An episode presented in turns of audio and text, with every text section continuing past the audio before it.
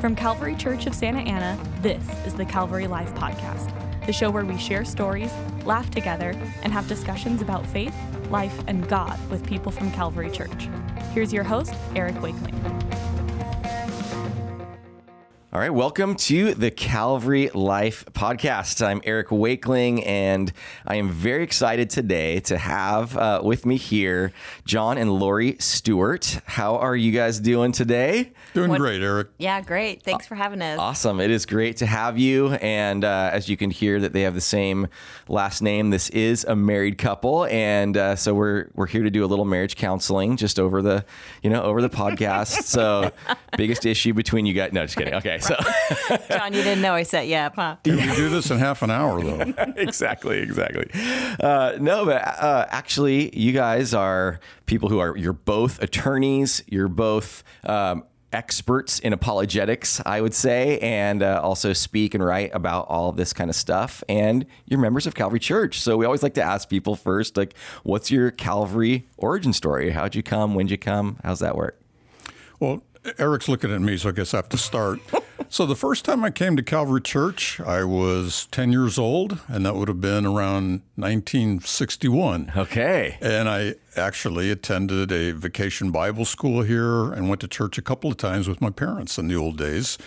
Then fast forward uh, many, many years later when I came to the Lord when I was about 18 and Michael Samsvik was the pastor and I dropped in with my brother Don uh, just to talk to him because we were really interested in Christianity and he gave us some direction, steering. And he, I actually came on a Monday night to hear live J. Vernon McGee, wow. the great Bible teacher who does the Through the Bible radio. And yeah. I remember my brother and I and the janitor were the last three people left with J. Vernon McGee because he was graciously would answer our questions on the way out. Fast forward again, about dozen years or so after that, I actually spoke here when they had prophecy conferences in the late 80s, early 90s.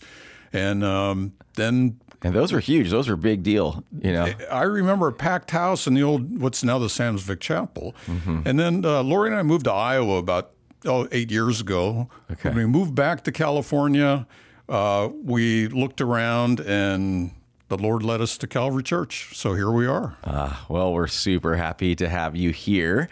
Uh, it's really great. So it's amazing that you were around for some of that, uh, some of those really kind of fun heyday things here at Calvary. When you think about uh, being around with, hanging out with Michael Samsvik and J. Vernon McGee, most people, there's a lot of people who think he's still alive, even though he's passed on because he's still on the radio, right?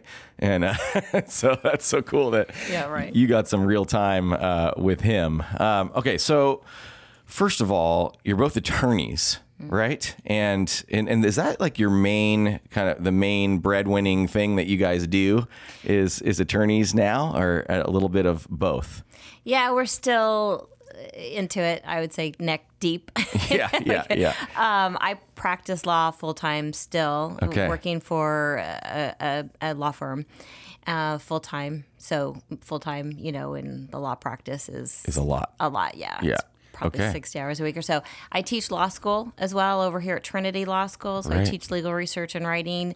Uh, I've designed some online courses for their Masters of Legal Studies programs, uh, but that still is primarily what I do as my day job. And then John's been trying to retire from the practice of law for a long time. I keep trying to nudge him out of to fully retire from the practice so that he can just get back and do ministry full time. Right. But it's uh, it's been hard for him to let go of. So he's kind of has one foot in still the law and one foot in ministry. Well, and uh, Lori and I, of course, uh, we've traveled the world. We've done lots and lots of mission trips. Yeah. I've probably been to Africa about almost 20 times now. Lori's been with me almost every time. Hmm. Also, uh, India and, and, Malaysia and Indonesia, places like that. The problem is if you're going to practice law full time for somebody else like Lori's doing now, it's pretty tough to get two or three weeks off to do those mission trips. Right. I've tried to set my schedule so that I can actually, when the doors open up, you know, attend and, and, make those trips. So, Lord willing, uh, although both of us still we keep our finger in the law with the Allied uh, the, uh, what's, what's it called? Alliance Defending Alliance Freedom. yeah, yeah. Alliance Defending Freedom. Thank you. Okay. I couldn't think of the name of that. and we were heavily involved in that years ago, dealing with uh, the marriage issue in California.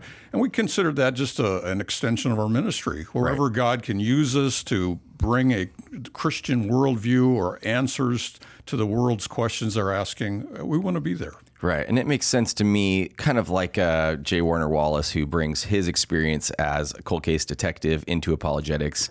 I'm sure you bring your experience as lawyers into into apologetics. And I mean, def, you know, defense, bringing a defense, right?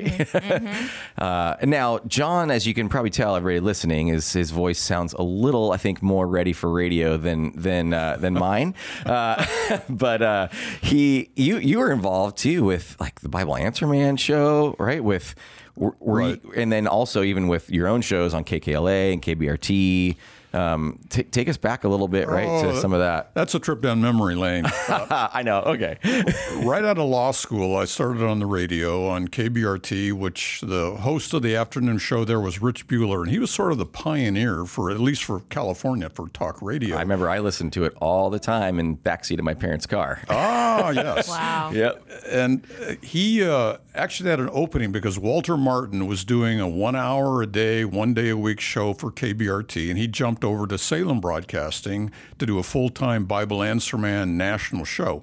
That left a gap for somebody to do this show called Let's Talk About the Bible. And they tried me out, liked what they heard, ended up giving me my own Sunday show. And then from that, Walter Martin approached me and said, Hey, uh, my board says I need a co host. Would you come and co host the Bible Answer Man? Well, it didn't take me long to say yes to that one because uh, Walter was a fellow that I grew up listening to, one of these as would be the case in my life, where these are to me giants of the faith, absolute legend. And, I, and yes. then I end up becoming on a first name basis and colleagues with these. I'm thinking, who in the world am I to have that opportunity? But that was that was great. So from that, doing that perhaps a year and a half or two years, KKLA in Los Angeles wanted to go to a talk format, and this mm-hmm. is around 1988, before your time.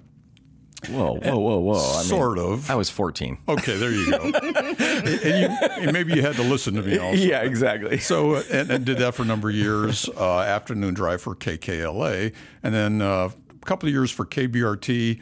Uh, Southern California, and just really thoroughly enjoyed it because I got to talk about so many issues that affect Christians. And it's an opportunity to talk to non Christians in a way where they're, they don't feel threatened. Mm-hmm. And perhaps, Eric, the best compliments I would get would be when someone would call in and say, John, I'm not a Christian, but I really like your show because you're very fair and I'm paying attention. I'm thinking, okay, there's the hook. If yeah. we love people, if we talk truth and don't try to beat up on them, hey, we might win them over through friendly persuasion and presenting a good case for Christianity. Yeah, absolutely. And I bet even even though you had to be at a pretty like high point of your game to just even have that role, uh, I bet that was such a sharpening thing every day to have to be on your toes with a call-in show just to be able to talk to people. I mean, I really had to be able to be ready to give an answer. He's well, a genius. He just can remember the most amazing things, Eric. so great. I'd have to say that having a good memory, good recall certainly helps. Yes. And having memorized scripture, uh, and I tell people it's something that really any 12 year old could do with about 30 years of experience and four degrees. So it does help that I've been had the blessing of going through Biola and Talbot and law school. So I, I, do have enough training in the past that I should be able to say something that makes sense. Yeah, well, that's good. That's but to good. be fair to John, I, his Sunday school class asked me once, this was a few years ago, when I subbed for him because he was sick one day. I was teaching, and they asked me, now, now, tell us, does he study really hard all the time, or do, does he just naturally know this? And I said, well, it's combination of both. I mean, right, he does right. have an amazing recall ability which I mean, he has a much better memory than I do. But he also does put in the time and does a lot of study and his own hmm. his own digging, mining for the gold, so to speak. Yeah, that's so great. And then you're no slouch yourself, though, right, Lori? Oh. So you might not want to say that back, but I'm sure John will. Uh, but uh, I have different gifts. So Let's just say that. but you're involved in this. I mean, you've uh, you you are you have this women in apologetics conference that you're that you lead that you got going, right? So tell well, us. Well, it's a, a team team of women. I'll tell okay. you, just amazing women. I'm, I mean, I'm, I'm blessed. They asked me to be the president of, of the Women in Apologetics, but um, I'll tell you a little bit about how I yeah, kind please. of even got into that. So, as John mentioned, he we have been traveling around, you know, quite a few conferences, and so people would ask me to speak on a variety of topics. So, mm-hmm. I started speaking on prayer because I had done my own research just on why do we pray, how pray, you know, does prayer even matter? So I was just blessed to be able to talk about that. And then I started talking kind of about women's issues and maybe the curse of Eve and what do I see in terms of how is that translated to issues that we see facing women today. Hmm. And so I, we would go specifically to apologetics conferences, and I was teaching on conflict resolution because I do a lot of Christian alternative dispute resolution, which is helping Christians be able to resolve their conflict outside of the courtroom, whether it's um, marriages that are failing and going through a divorce, child custody issues, whether it's estate planning issues, whether it's employer employee issues, whatever it is. You know, 1 Corinthians 6, trying to find another way for yeah. Christians to be able to resolve their conflict outside of the courtroom. So I would speak on those issues, but there were women coming up to me at these conferences, and I wasn't speaking on apologetics topics, but they were coming up to me and asking me their apologetics questions. And I thought, where are the women who are speaking into this and who are teaching and leading? And I was kind of complaining about it. One particular conference in Cedar Rapids, Iowa, and I think Frank Turek and J. Warner Wallace were there, and I was kind of complaining to them, "Where are the women, guys?" And they said, "Well, Lori, maybe you should consider doing this." Huh. So it took a couple years uh, for me to real really pray through that because I I didn't I already had my JD degree. I'm thinking why do I want to go back and get a master's in Christian apologetics and study it formally? But eventually I really sensed God was saying, "I'll take care of you. We'll we'll get through this." Hmm. So I um, researched the programs and found that Biola's Talbot's program for Christian apologetics is probably the premier program. I still think it is. Maybe I'm just biased, but I still think it's the premier program for I'm Christian apologetics. uh, so I just graduated there in December. It, it was a slow ride for me. Going I'm sure while a full time practicing attorney, you gotta yeah, go slow. Yeah, yeah, crazy, hard, yeah. hard thing to do. So I don't recommend it for everybody. Uh, but while I was even at Biola studying Christian apologetics, I, I took one class in particular because it was the only one taught by a woman because the rest mm. of the hmm. classes were all taught by men. Mm-hmm. And I really wanted to learn from women as well. N- nothing against men, but I wanted to be able to uh, learn from women as well. Yep. And the one class where I had this gal, she ended up not teaching the class. They had a guy come in and teach the live class. So I was kind of uh. teasing, half teasing, half complaining to Craig Hazen and uh, you know Sean McDowell and uh, Clay Jones, the other professors. Yeah. Where are the women teaching? And you know what what are we doing for women in apologetics? Obviously, there's a growing uh, interest in this for mm-hmm. women. What was it? What kind of in your classes? What were about the percentage of men to women in those classes? Oh, that's a good question. I, am gonna you know? say mm, a quarter to a third, okay. maybe, were women. Okay, yeah. Okay. Which is growing tremendously right, from how it was maybe 20 years ago. Maybe they had one. Yeah. So, uh, well, they, they didn't have uh, not the same program, but in maybe the theology class. A lot of these programs are relatively new, I think, right? Actually, we just do yeah. theology programs in the past. And, exactly. Yeah, okay. Yeah, yeah. it's more fine tuned now. Yeah. So um, after the the first couple of summers, I would go back for my summer residency, and finally one summer, I, I said to Craig Hazen, "So what are we going to do for the women here at Biola for for you know doing something to help them?" And he said, why don't we do an apologetics conference? And it was about that time that an, another couple of gals who I work with had acquired the rights to womeninapologetics.com, mm. which used to be, the organization used to be known as ISWA, which is the International Society of Women in Apologetics. super long, nobody could remember it.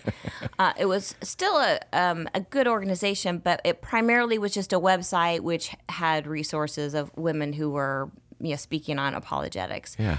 Uh, so we took it over, and uh, these gals asked me to be the president, and we did our first conference, and it's just growing. We've now had our third annual conference, and we have a great website, womeninapologetics.com. In fact, we're hoping that maybe we'll do our conference here next year. At, That's what I hope church. too. Yes. Yeah. Good. Yeah. So I'm looking forward to that. You know, I see women in apologetics is like the fastest growing area I think in apologetics. Hmm. And part of it, I believe, is because parents are starting to wake up yeah. to the problems of the youth ex- exodus, mm-hmm. where young students who grow up in the church are walking away from their faith when they go to high school, especially college. Yep. And so parents are saying, "What what can we do? What can we do? We, there's a problem. We need to do something." Mm-hmm. And I mm-hmm. think part of that problem is we have not been doing a good job as parents equipping our kids to really get them ready for the real world assault that they're going to be faced, especially as a Christian today. The persecution, the harassment, the discrimination, the really tough, deep questions. Yep.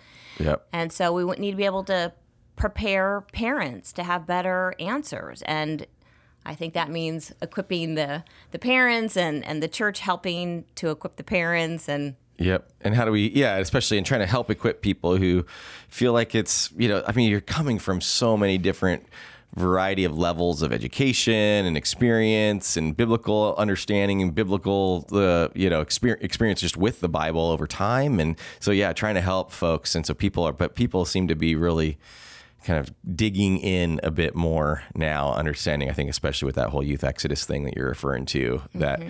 that it's it's a huge deal in Mm-hmm. the church right now, and I think people are catching up late, but we're starting to catch up, right? You know, and I think some people have a misunderstanding about what apologetics even is. Yep. So I have this talk that I do, and it's called Apologetics the New Bad Word and Why We Need It. That's a really good and talk part title. of it is just to try to explain what it is and what it isn't. Yep. And I think because, if I could just say this, if it's it's it's a field that has been predominantly men in the past, so uh, they have brought an element of argument and Yes. debate Yes. to uh, this field of apologetics, and I think that there's a there is a valid place for that. I'm not I'm not uh, faulting that at all. Right. But I think that um, we need conversational apologetics in our everyday conversation. You know, if I'm getting my nails done and my manicurist starts talking about, oh, the problem of evil and suffering in the world, or, you know, do I have a response? Am I able to engage her on some of the problems that she's talking about from a First Peter three fifteen, being ready to give answers and give a defense for why you believe Christianity is true. Yep. I, this gal at our conference this last um, month, she did a talk called Playground Apologetics, just how to engage everyday moms on the playground Yeah. with conversations about why we believe Christianity is true. Yeah, I love that. I love that. So that's so cool that you're able to kind of bring just a different flavor. I know uh, a lot of times if somebody's telling me about, oh, we're gonna we want to have this speaker come in, or they're they're kind of an apologetics person, I'm like, well. Can we talk about and just kind of make sure they're not a jerk first? You know, because it feels Yes. like that's the reputation. There are We- Uh, we have heard that. Yeah, yeah, I know. Uh, but you guys are fun. I like you guys. Well, part part of that also, Eric, is that uh, you know we, we want we want people to recognize the truth and not have us get in the way because we're trying to act like we're smarter or we've know more or we're more educated. No, we're just sinners saved by grace. Mm-hmm. And apologetics, in essence, is just about truth. How do we tell people that Christianity is true? And, and the twofold application is one for evangelism, for mm-hmm. people who are not Christians, they don't understand Christianity, or they've rejected it, possibly because of a misconception. Mm-hmm. That's our opportunity to give answers as to why their objections are, are not well taken and why they should reconsider. But it's also for discipleship because so many Christians will go through deep water, and at that point they may wonder, where's God? Is it true? And if we understand that it's true, whether we believe it or not, the facts and the evidence are on our side, then we can have that blessed assurance. We can have 1 John 5:13 where these things have written unto you that you may know you have eternal life. So apologetics for the Christian for assurance, for the non-Christian for evangelism to bring them to the cross of Christ. So we've got something for everybody. Yeah, that's true. I like that mm-hmm. exactly, and that really is what I think our our world needs so much. Is you know in that evangelism mindset is just kind of helping people process through these things, these doubts, these skepticisms that they have. But then also, yeah, so much of that discipleship I think is so key, and and not just with young people, but but I think maybe especially with young people, where so often you know I've had these conversations with young people where it's like you know I. I think this, or I'm I'm coming out real strongly with I'm pro-choice. And it's like, well, why? Well, I, I just am, okay, you know. And it's like, okay, because the, our world is just spewing these messages so rapidly, and without, and it's almost become. Uh, it's like trendy to think certain things. You're you're going to be on trend if you believe certain things about the world, and a lot of the things that we as believers believe, according to God's word, aren't on trend right now. if you know what I'm saying, they're not they're not the current trendy thing, and so we have to break that is pretty challenging sometimes. Mm-hmm. Yeah. Well, and so many parents who are sending their kids to the university have no idea what the, what a minefield it is, ideological minefield, and so anti-Christian.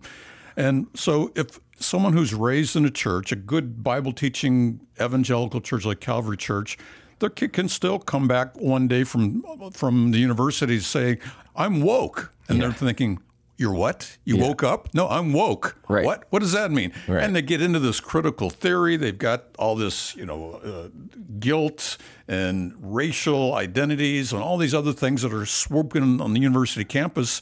And they haven't heard any of that from a Christian perspective. Yes. And I think if we give people the other side, we, we groom them and, and, and ground them in Scripture and let them understand that Christianity has answers to these issues. We always have. You just don't hear them on the university. Hey, maybe they won't go through the deep water. Maybe they will recognize that Christianity still has the best answers. Yeah, absolutely. All right. So, what do you think are um, maybe let's let's talk a little bit about some of the areas that you have specialized in, and I mean, let's start with you, Lori, with some of this stuff, even with.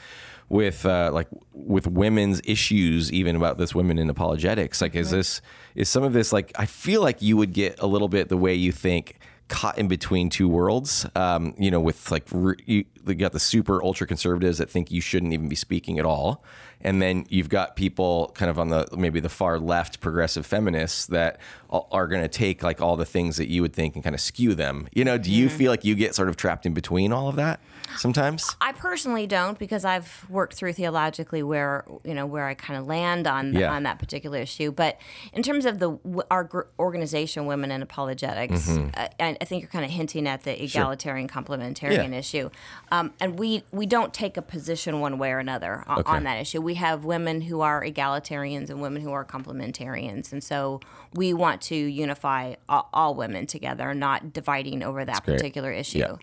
Um, so obviously, the, the the threshold question that would p- potentially divide is what do you do with the senior pastor and the elder's Sure, position? totally, So, totally. So we, for the purpose of what we're trying to do, to be able to reach as many people as possible, we're not going to let that particular issue divide us. Mm-hmm.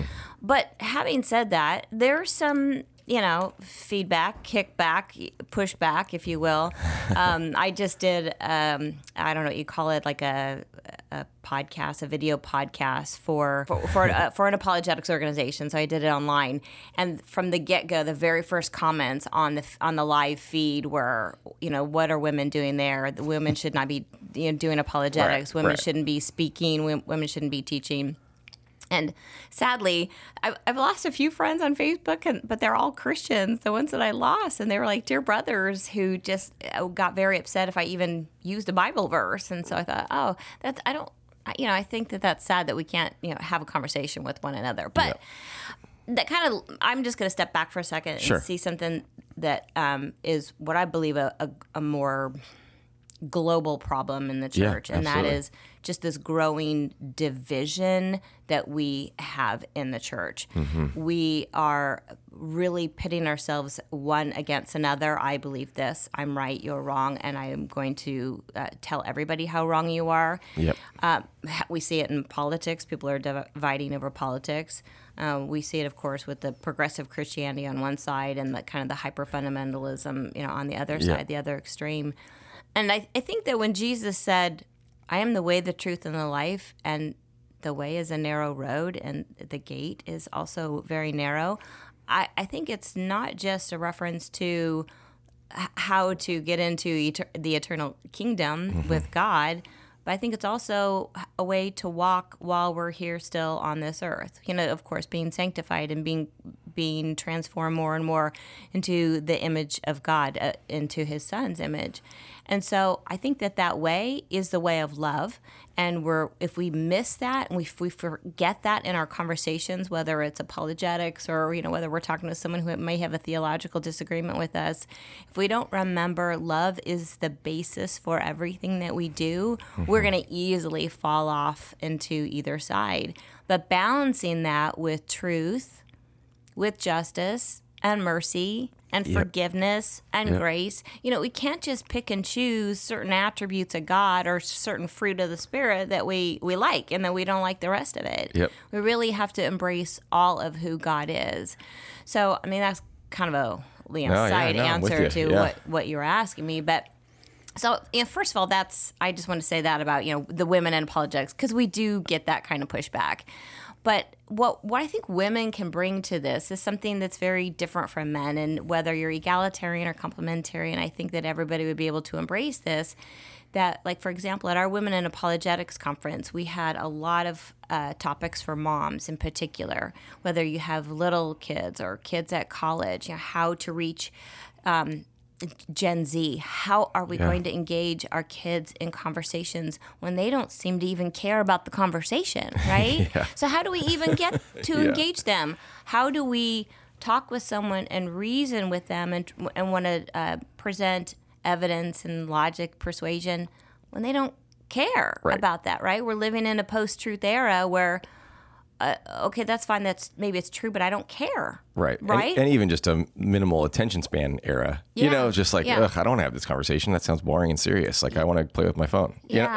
Yeah. So, one of the things that. that. I see women bringing to Yeah. this is we have women who are doing apologetics through music, who are doing it through art, through storytelling. And I, I think that we need to be a little bit more creative about how we are reaching the younger generation. It's like Jesus talking to the woman at the well about water, mm-hmm. something in common. And I think we need to learn how to address the younger generation and find what they're interested in to draw them in so that we can have engaging conversations that are genuine, you know, authentic interest in what they are interested in and then engage them at their level. Yeah, that's good. That's good. I remember. Yeah, we can't hit. I remember getting hit with words. My, you know, when I was in college in J.P. Moreland's class, and you, you know, for the first time when you hear words like the Kalam cosmological argument, that sounds just so daunting, and it sounds like how could I ever even. This is a foreign language you're speaking, so you can't be doing that to your seven-year-old. You know. No, let me just throw one thing in here, uh, Eric. For, for those people that might be interested or curious about apologetics, how do I get started? Because you don't have to get a, a master's degree like John and I have from Talbot. You don't have to. You Right. you can start with getting apologetics books. There are a lot of materials for kids, and start reading to your kids, and you'll learn along the way. Just staying one step ahead of them. So start reading the kids' books, and then eventually, as they get older, then you'll be moving into the high school books and the college books. Yeah, But that's smart. you start that way. Yep, I remember even when I was like a younger youth pastor, the there was that Josh McDowell book called "Don't Check Your Brains at the Door," and I don't know if you've ever seen this. It's just like a, it's got pictures and it's very, it's it's written I think for almost like middle schoolers, you know, and it was really helpful for me when I was studying because I'm just like, ah, this breaks it down to its most simplest form. So it's like, okay, if this can help you, that can that could be I like that. It's a good way to do that. Re- read the kids' books, then the teenage books, Exactly. and then the grown-up books. That's right. That's right. Yeah, you'll work your way in. Uh, that's good. That's good. So, what do you guys think? Like, what do you think are um, maybe a couple of the more important issues for Christians to be preparing themselves for? If if we're if the whole thing of apologetics is to be prepared to give a defense, right? To be able to be prepared to give answers. Um, like, what do you think we need to be prepared for? John, your thoughts on that? Yeah, Eric, let me follow up uh, Oh, sure. before I address that specifically, but I think it relates, and that is Lori representing perhaps kind of a new wave for the church, and that is that women are taking a more active role responding to Scripture and becoming those who can train kids, who can speak at conferences. And it perhaps takes a little bit of reorientation. Uh, and so when I have someone like Lori, who's a, a- great lawyer, a good apologist, uh, you might wonder, gee, what's the dynamic like in the Stewart household? You got two lawyers there. Yes, that's what. Well, we don't have dinner and say, pass said peas. Objection. No, it's not like that. Although, when we talk about things like submission, I think it was like a week ago, she came crawling to me on her hands and knees and said, Get out from under that bed, you worm. I'm going to hit you again. Dear. Oh, I had to put up with this, Eric. Can you imagine? I have to always tell Oh, that one. so good. But but it, it gives me a chance because I have a wife who has paid attention, and I'm just amazed at times where you know I've had this theological background for decades now, and now we're talking at that level on contemporary current issues. I'm thinking, my wife is like right in there with me in this, and I thought this is just a great partnership. So uh, cool. uh, I, I've been blessed by that. Yes. What do I find most important? About two and a half years ago, I was thinking of what, what should my next book be, and I thought, well, God has spoken the scriptures. That's the most important thing that God has revealed Himself through Scripture. And I thought that's kind of broad. New Testament. God has revealed himself through Jesus in the New Testament. Then I thought, even that's too broad. So I focused on the Gospels. Yeah. Did Jesus really say and do? Now we believe that. He, he said and did those things in the Gospels, but what's the evidence? And the skeptics are saying, well, we're not sure Jesus lived. We're not sure who wrote the Gospels. We're not sure they've been changed over the years. We're not sure archaeology supports them. We're not sure there aren't lost Gospels. So I address all those in the book. But I think, how can we defend the faith?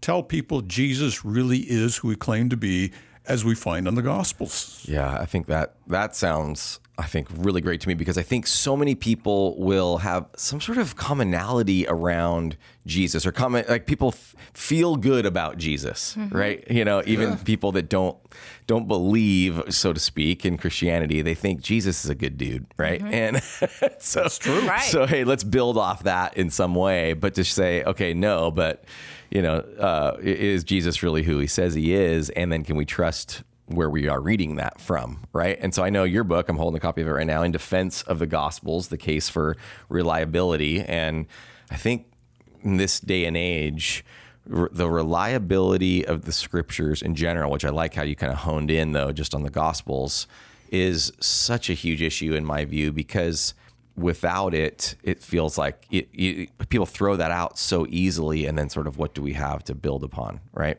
Uh, And, and Eric, the way I laid the book out too, uh, I'm a trial lawyer. And so if I'm going to make an argument to a jury, I can't tell them I feel, I want, I, I, I hope. No, I got to give them evidence. Yeah. And so I try to give the main evidences for each particular objection or question that people might have.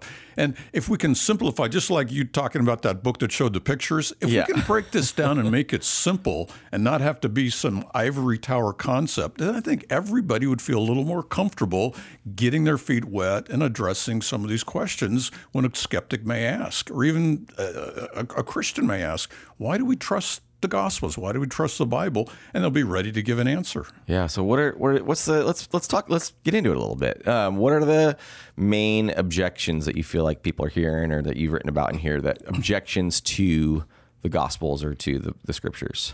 Well, I, I address six of the main questions, and I think those are fairly all encompassing. And that is Okay. when were the Gospels written? And some of the skeptics, the people who have a lower view of the Gospels, would say toward the end of the first century or even into the second century. And all the evidence militates to the fact that they were written early, with, within the, the same amount of time when eyewitnesses were still alive, and people would have had a remembrance of what went on.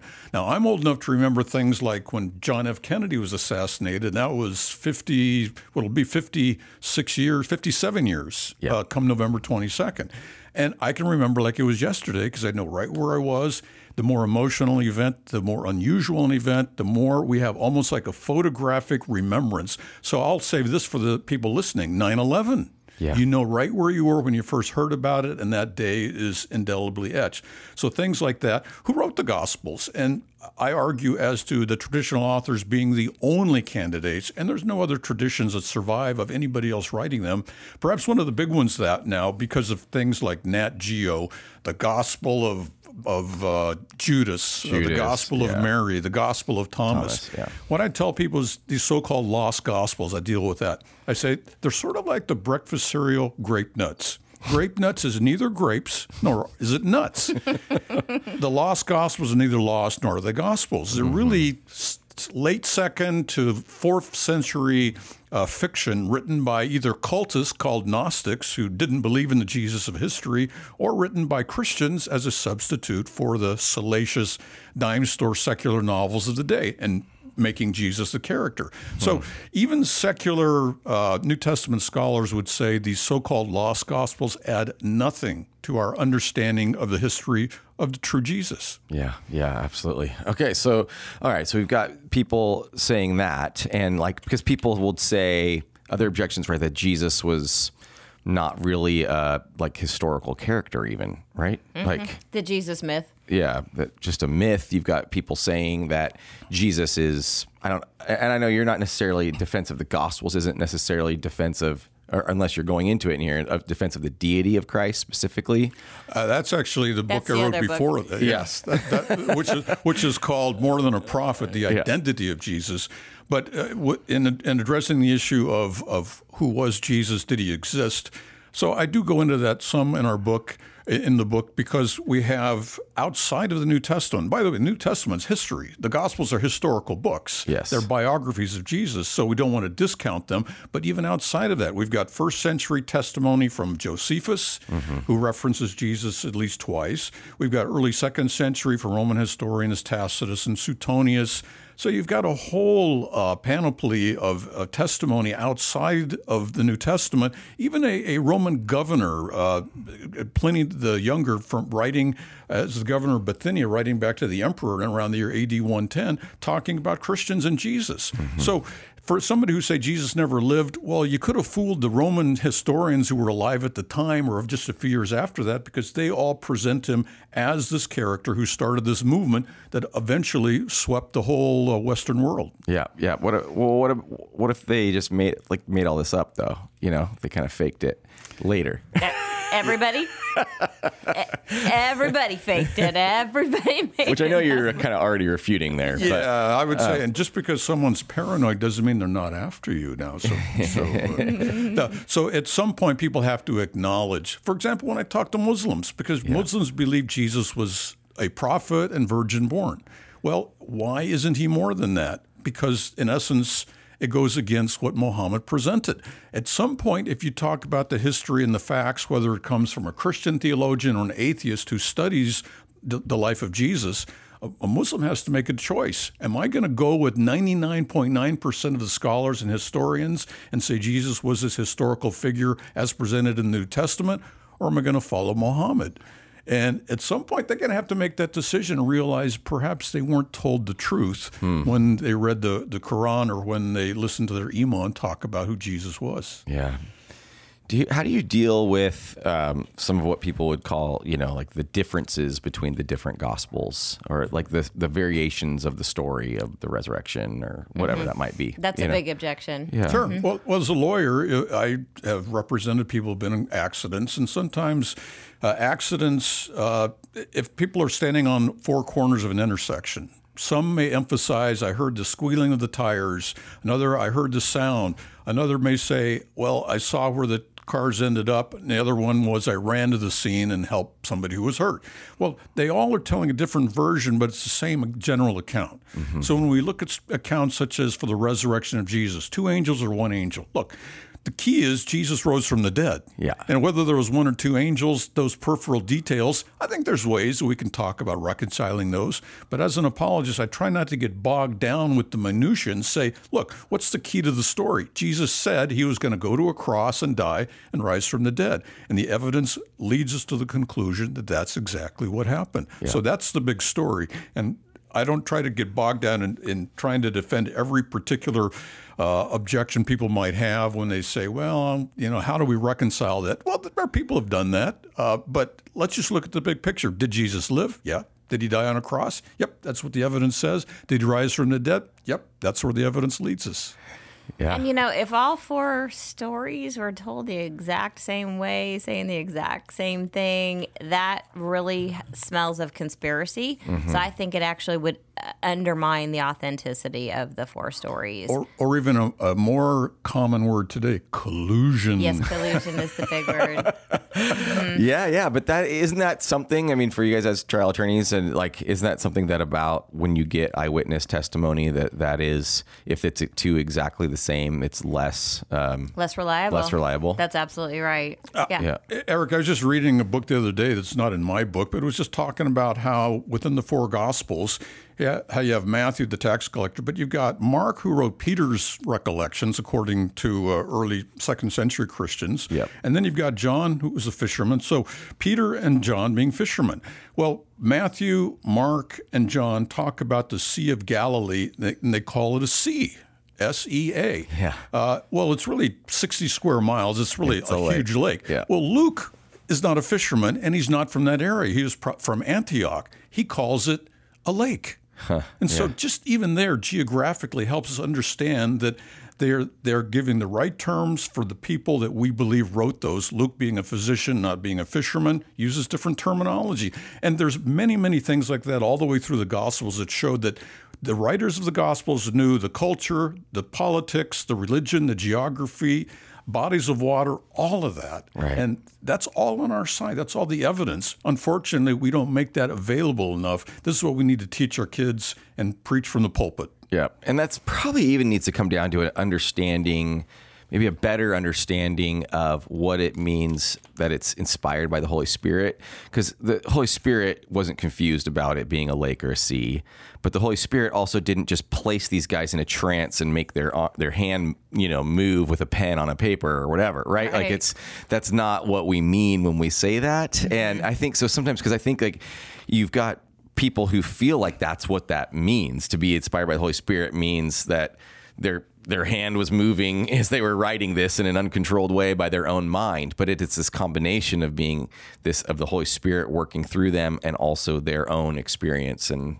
you know their own life right Absolutely. Right, their own style, vocabulary. Yeah. uh, yeah. It was not the people call that manual dictation theory, where yeah they are in some kind of trance. No, that's not what we find at all. We find people writing these accounts using their style. And you look at Luke; he was more educated. And if you're studying Greek, you don't want to start with the first four verses of Luke chapter one, the prologue, because it has these huge, long participles that would make your head spin. Because he was an, a very uh, educated person, and that's consistent with who we believe wrote those gospels. Yeah. Yeah. And that's what's so interesting about because we do believe that the Bible is inerrant. I believe that. But like that doesn't the sea lake thing, for example, since we're on this, is is an example of kind of we, we can even in the sort of more conservative viewpoint of that, we can kind of get confused about what we mean, and then we can build a false tower, like or a false foundation. I think sometimes that then can get like knocked out from under a college student when they go away to school, and somebody just shows them all this stuff.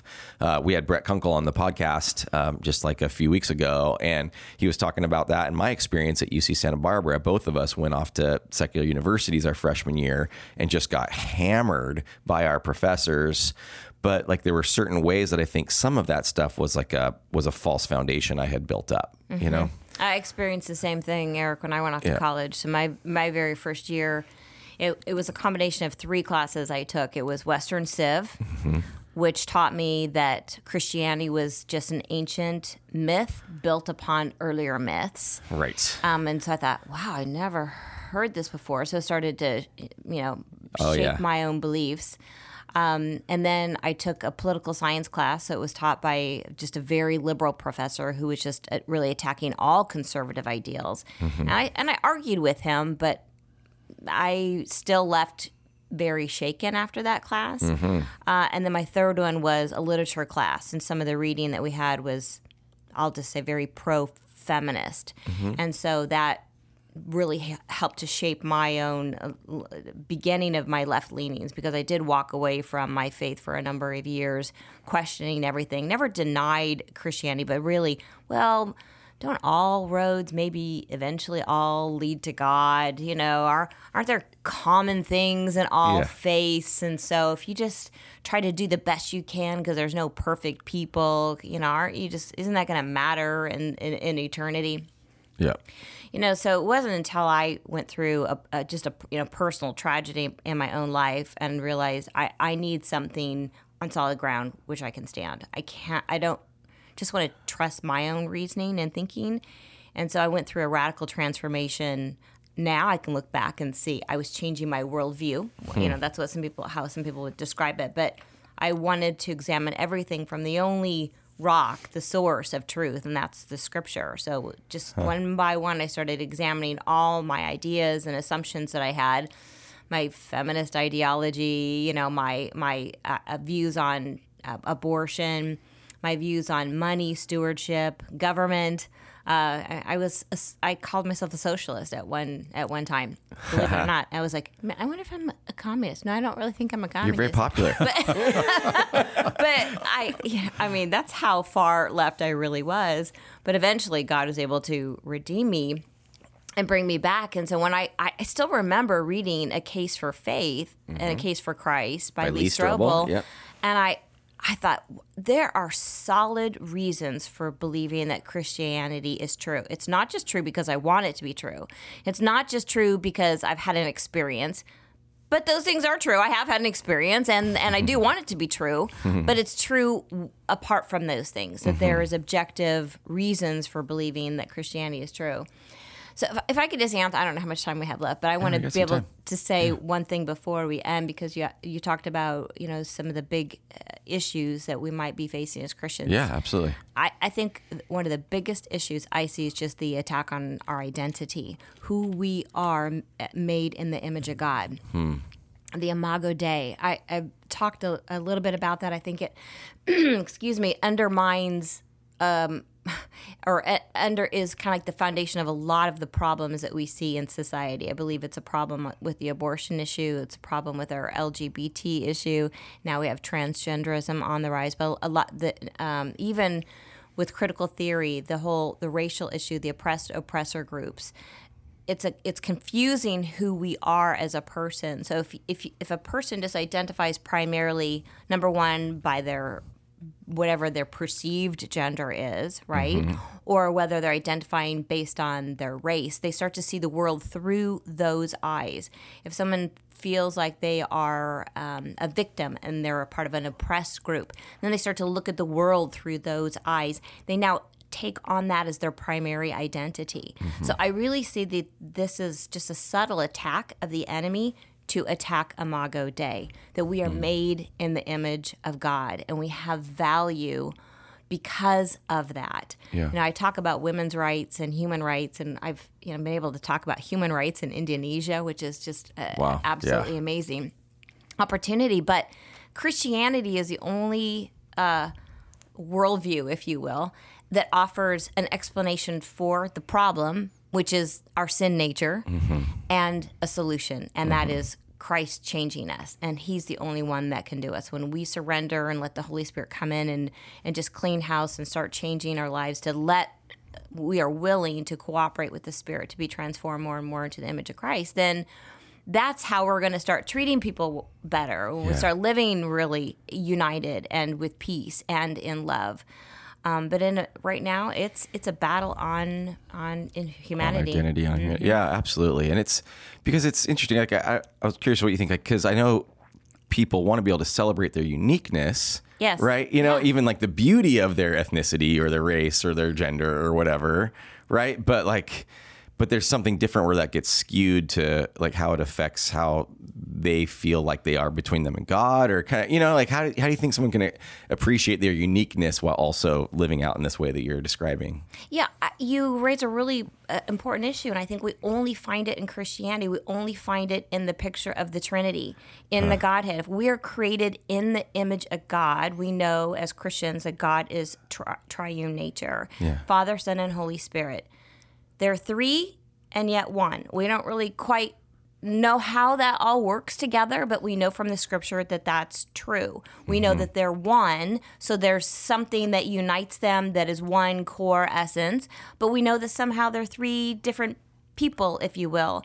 And so there's there is a separateness if you will, as well. Yeah. You know, the Father um, sent the Son, and the Son prayed to the Father, and Yep.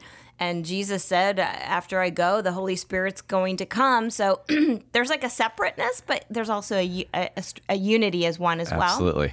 I think that we see that picture in husband and wife. I think it's the only other relationship that kind of gives us that picture yeah, of yeah. the two, but when the two come together in sexual union and marriage, Mm-hmm. that you become one. There's something. I don't want to say mystical, but mysterious that happens, Yeah. and the two are joined, which is, you know, if you understand that, then I think it helps us to understand God. So we should be celebrating differences because God made us all different. You know, we mm-hmm. have different DNA, we have different fingerprints, we are all mm-hmm. created different. Right. But at the same time, he, he calls us to unity. So, how do we be unified while we're different? And I think the only thing that unifies us is having the Spirit of God. And that when we have the Spirit of God, now we're able to reflect God, which is what an image bearer does, is reflect the nature of God. That's how we do it, is through the Spirit that binds us all. Oh, that's good. That's good. I think that's so important in our day because you're right. It is so like on the forefront of everyone's mind and everything you read about and everything you talk about and you know even watching the Oscars last night and it's just like all about um, you know whether it was gender or race or whatever and it's like if that stuff's not being acknowledged enough and then you want to acknowledge it and I want to be kind and you know all this and you get kind of caught in between all of you know some of that but whereas Christ is saying hey look we are all one Yeah. Uh, yeah You know, and some of the deception about what we see, like you, you know, you, you called attention to the Academy Awards. I watched it Yeah. too. I, I haven't watched it in years, but i was just drawn to it last night for some reason. I wanted to see, you know, my my bachelor's degree was in theater art, so I was in kind of that Hollywood ho- Hollywood world for a while in a very lukewarm way, not in a very exciting way, but yeah, I wanted to see what the culture is like and mm-hmm. watching the show. And and I was sad about about some of the things that happened, some of the things that were said. But I think what makes it really confusing, probably for the general viewer, is that there's some a little bit of truth in what they're saying. There's a little bit of truth in critical theory and in even in feminist ide- ideology, if you will, Yes. because there have been, and we see historically, there's there are reports of the mistreatment of absolutely human beings, And one I, another. I want women directors to get their their due you know yeah, absolutely and all that yeah so good. you know we don't we don't want to ignore Yeah. the wrongs that have happened in the past but on the other hand so then okay so what what's the solution well i don't think the solution is making a celebrity out of victimhood Right. you know like the me too movement is just it's celebrating victims i, I want to celebrate survivors but i don't want to celebrate victims because now that just kind of creates like a whole um, you know, idol for for people to hold themselves up. That now it's just competing who who has the best oppressed story because Right. that's what we value. So, you know, there's a little nugget of truth, but I think that's kind of what um, you know. A lot of the lies in this world are not outright lies. It's just a it's it's truth, but with lies woven in. Right? We know the enemy masquerades as an angel of light. Yes. it looks good. There's something about it that's attractive and maybe an element of truth. But the the lies corrupt it so that it's no longer true. yeah By the way, a case in point there would be the, the, this concept of diversity. When people think of diversity, it's the optics, it's racial diversity instead of uh, belief diversity or ideological diversity. And I had on my radio show years ago one of the lawyers who was on the O.J. Simpson case. He was the dean of a law school. And there was a vacancy on the, on the state Supreme Court, and he wrote an article saying, uh, "I think we need to have like an Asian because we've got, uh, uh, you know, a black and one blah blah blah." And I brought him on the show and said, "Why are you dealing with ethnicity or gender? Why not ideology?" And I pointed out there was a black female judge, Janice Rogers Brown, who is not my race, not my gender, but I identify more with her 'cause she's a Christian than I would some white male. Yeah. So I said, how come we don't deal with belief diversity, values diversity, instead of merely racial skin color diversity? And there was this long pause, and he said, Hmm, I'm gonna have to think about that. Yeah. Because we don't think about that. Same thing in Hollywood. What's diversity in Hollywood? Well, you got to have the right number of sexual orientations. What about Yes. Christians in Hollywood? Right. Man, you don't dare even speak up. So Yeah. diversity means people who are diverse that we like, and inclusion means including all ideas that we agree with. Yep. But unfortunately, Christianity is the one on the outside looking in today.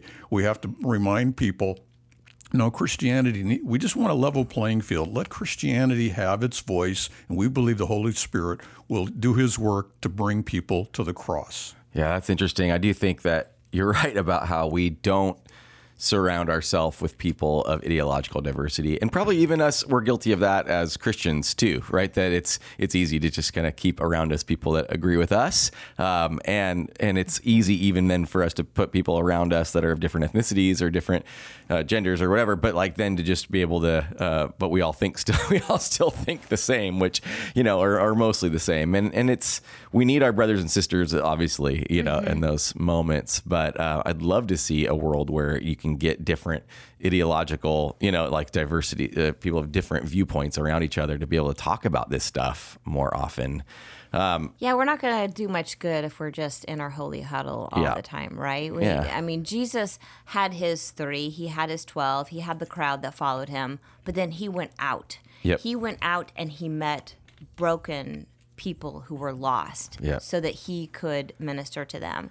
So I think that there's value for us to have our network, our small group, if you will, you know, Sure. at, at church, and then our church community, the body of believers who we connect with, to encourage one another, to exhort one another, Yeah. but then to go out. And if we're not rubbing elbows, so to speak, or you know, eh, Yep. shoulders with people who are lost and broken, are we really being salt and light to the world? Yep, absolutely. No, you're right. That's what we got. That's the hard part, putting ourselves in those situations and and having friends that think differently. And I think that's great. Well, you know, I wish we could keep going and talk about all these, like just hit more issue after issue after issue. But what's cool is that if people want to keep hitting issue after issue, they can come hang out with you guys on a regular basis, right? Sunday mornings at 11 o'clock. Tell us a little bit about your life group that you're teaching.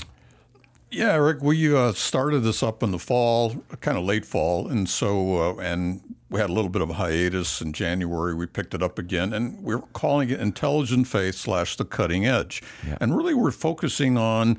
Uh, aspects of Scripture and of Christianity that will equip people to be able to engage. And I think we have forgotten that we need 21st century uh, answers uh, to 21st century questions, but we're using methods from the 19th and 20th centuries to try to reach the modern mind. We can't do that. So we're talking about how do we reach people? How do we understand our own faith? So the focus is is really it's apologetics, it's evidence, but we'll do it through teaching scripture by giving topical lessons and having fun doing that uh, life group. And I'll tell you, I've already found diversity there in terms of age. We have all ages. We've got you know, Hispanics, and we got people who are Anglo's, and people uh, from New believers and long-time believers. yeah, one from Nigeria who's comes. Uh, so that's cool. Yeah, I that's love that. that's real life. Yep. And and I, I like seeing that type of of cultural diversity here at the church, and it also shows up in our classroom. And I think it's B two hundred five. Is it the Upstairs in the B building, the B building on the Sundays at, at eleven Yeah. o'clock, and uh, we're having a good time. Yeah, that's so cool. So I, I love it. If people are enjoying that kind of conversation that even we're having here, you can continue to have conversations like that and be part of your guys' life. Even I'm, I've got in front of me a couple books uh, by John Stewart here in defense of the Gospels, the case for reliability, and then more than a prophet. That's the one on the identity of Jesus from the Bible, the Quran, and early sources, which I think is pretty interesting for people to be thinking about. And I think a lot of us more and more and more are having um, relationships maybe that we feel like we never had before with people um, that are Muslim, and and uh, I think like you know there's a sort of a world of Orange County where a while back you just you would never talk to someone that was you know from that background of Islam, but now we all are, and so it's important to kind of shore up some of your thoughts on on that as well, right? And so you can check those out. You can buy those on Amazon. Uh, also check out womeninapologetics.com uh, as well as your guys' website too is intelligentfaith.com. Com. Yep. Yeah, intelligentfaith.com. So, yeah, check out more about John and Lori Stewart there. And I just want to say thank you so much for having this conversation. And we're so grateful to have folks like you part of our church. Hey, Eric, it was fun. Thanks for inviting Yeah, us. a lot of fun. Thanks. All right. And thanks for listening to the Calvary Life Podcast. Thanks again for joining us on the Calvary Life podcast. If you enjoyed our show this week, don't forget to rate, review, and subscribe to us on Apple Podcasts or wherever you're listening. If you want to learn more about Calvary Church or share any of your thoughts, check us out on our website at calvarylife.org or find us on one of our social media accounts. We're on Instagram at Calvary underscore church, Facebook at Calvary Church of Santa Ana, and Twitter at Calvary Life.